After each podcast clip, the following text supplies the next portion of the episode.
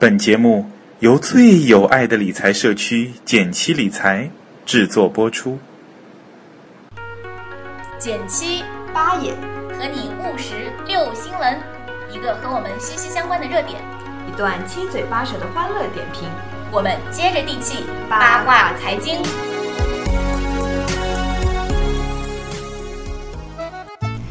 你拍一，我拍一，减七出了 APP，你拍二，我拍二，学习理财在一块儿。你拍三，我拍三，还拍什么呀？赶紧去下载呀！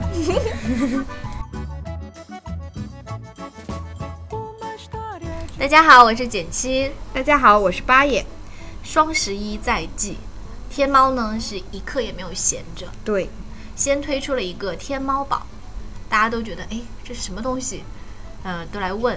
那我当时看了呢，我就说，哎，那不就是让我非要在你这儿买货币基金，然后买完以后还只能在你这儿消费？我要是想转出来，我还得付你手续费。我实在是有点儿没太理解这种产品的吸引力在哪里。后来想想，如果说你确实是要有东西要买，嗯，你肯定这个钱必须是花在那里的。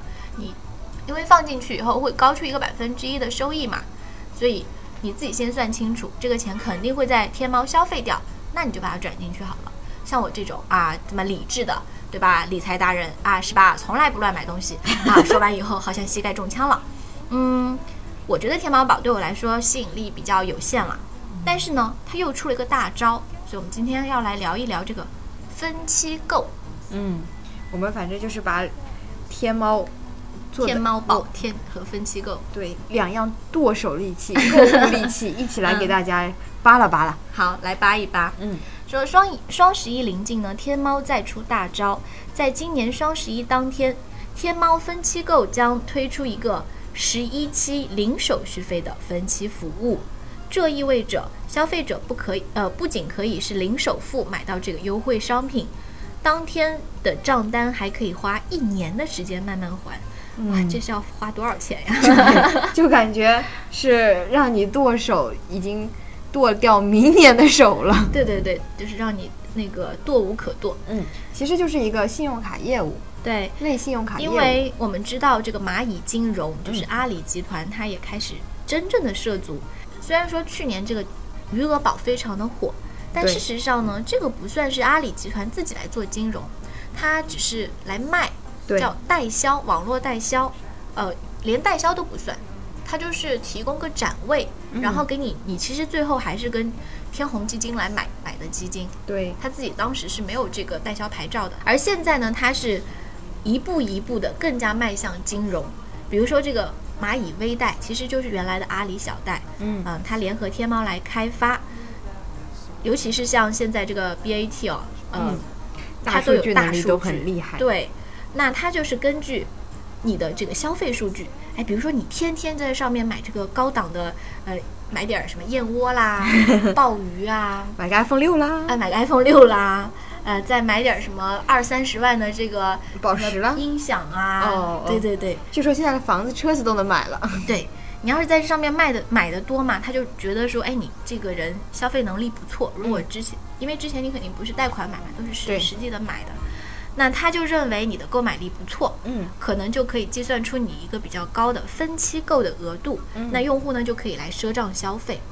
呃，目前呢，天猫分期现在来看的话是三六九，三个月、六个月、九个月的这样子，呃，其中三期是这个手续费为零，这是本来现在就有的天猫分期购。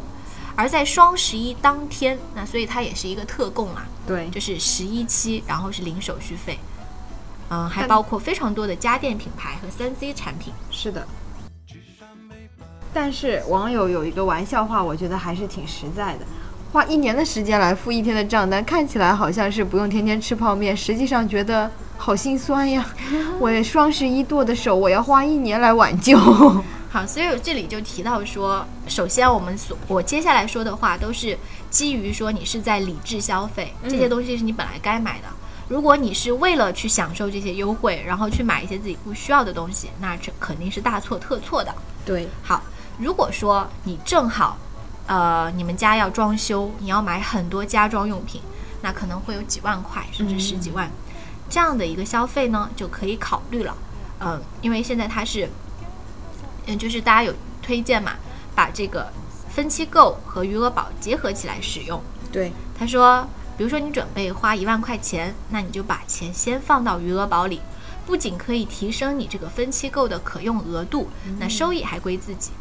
然后双十一尽量使用这个分期购来消费，然后接着你选择余额宝内的资金每月代扣代还。嗯，对对对。那么到十一个月的时候，这笔钱，嗯、就是不断的这个滚嘛，它帮你还账，然后同时因为余额宝自己每天会有收益，一万块钱到十一个月以后还能获得两百块钱收益。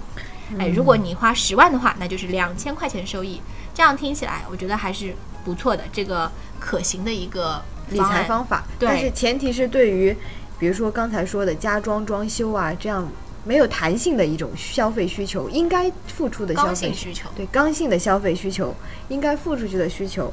如果你仅仅是觉得，哎呀，这样的方式能够蹭点小利，就很容易像我们上次聊的那期电台，捡了芝麻丢了西瓜，而花出去特别多的钱，买了一嗯堆乱七八糟没有用的东西。好，那我们今天呢，相当于就是给大家有提到以刚刚说的这个小技巧，嗯，你可以用天猫分期购加余额宝来进行一个小理财，但是务必务必不要做剁手族，要做一个理智消费的，嗯，人。关于前面那个天猫宝，身边刚好也有小伙伴问我，我就想多补充一点，为什么阿里能来做这个天猫宝？天猫宝这个高出的百分之一收益率从哪儿来？因为我们知道天猫是是淘宝的，嗯，天猫是淘宝的一个升级升级的场所，对阿里很重视这块业务。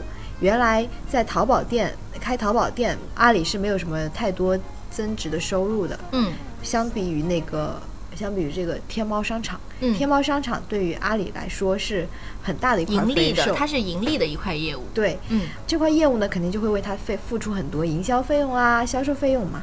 那这块费用我们不如更精准的来补贴到消费者，那我们就做一个余额宝，加给你多贴百分之一，但你这个余额宝呢，就只能去用作天猫的消费，其实就是一个销售费用的补贴。嗯，变成了看似看成变成了金融产品的收益，其实是一个营销费用的补贴。嗯，对对对，而且有很多小伙伴说，未来它可能会往更多线下的一些渠道扩展。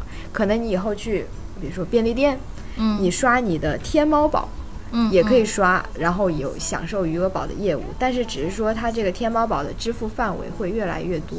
嗯，这个旗下的还是蛮大的。对，对，相当于你把钱充进去，然后它给你补贴百分之一，就比嗯余额宝高百分之一的一个、嗯呃利率。对，换句话说，也只有阿里能这么干，因为它既有一个很大的消费平台，又有一个很大的理理财财平平台，一进一出，两手抓，两手都很硬。对哎，，就是一加一大于二的效果。对，挺牛的。嗯，好啦，我们今天就聊到这儿。呃，祝您购物开心，但是不要购完就哭。对，不要剁手。对，好啦，拜拜。拜拜。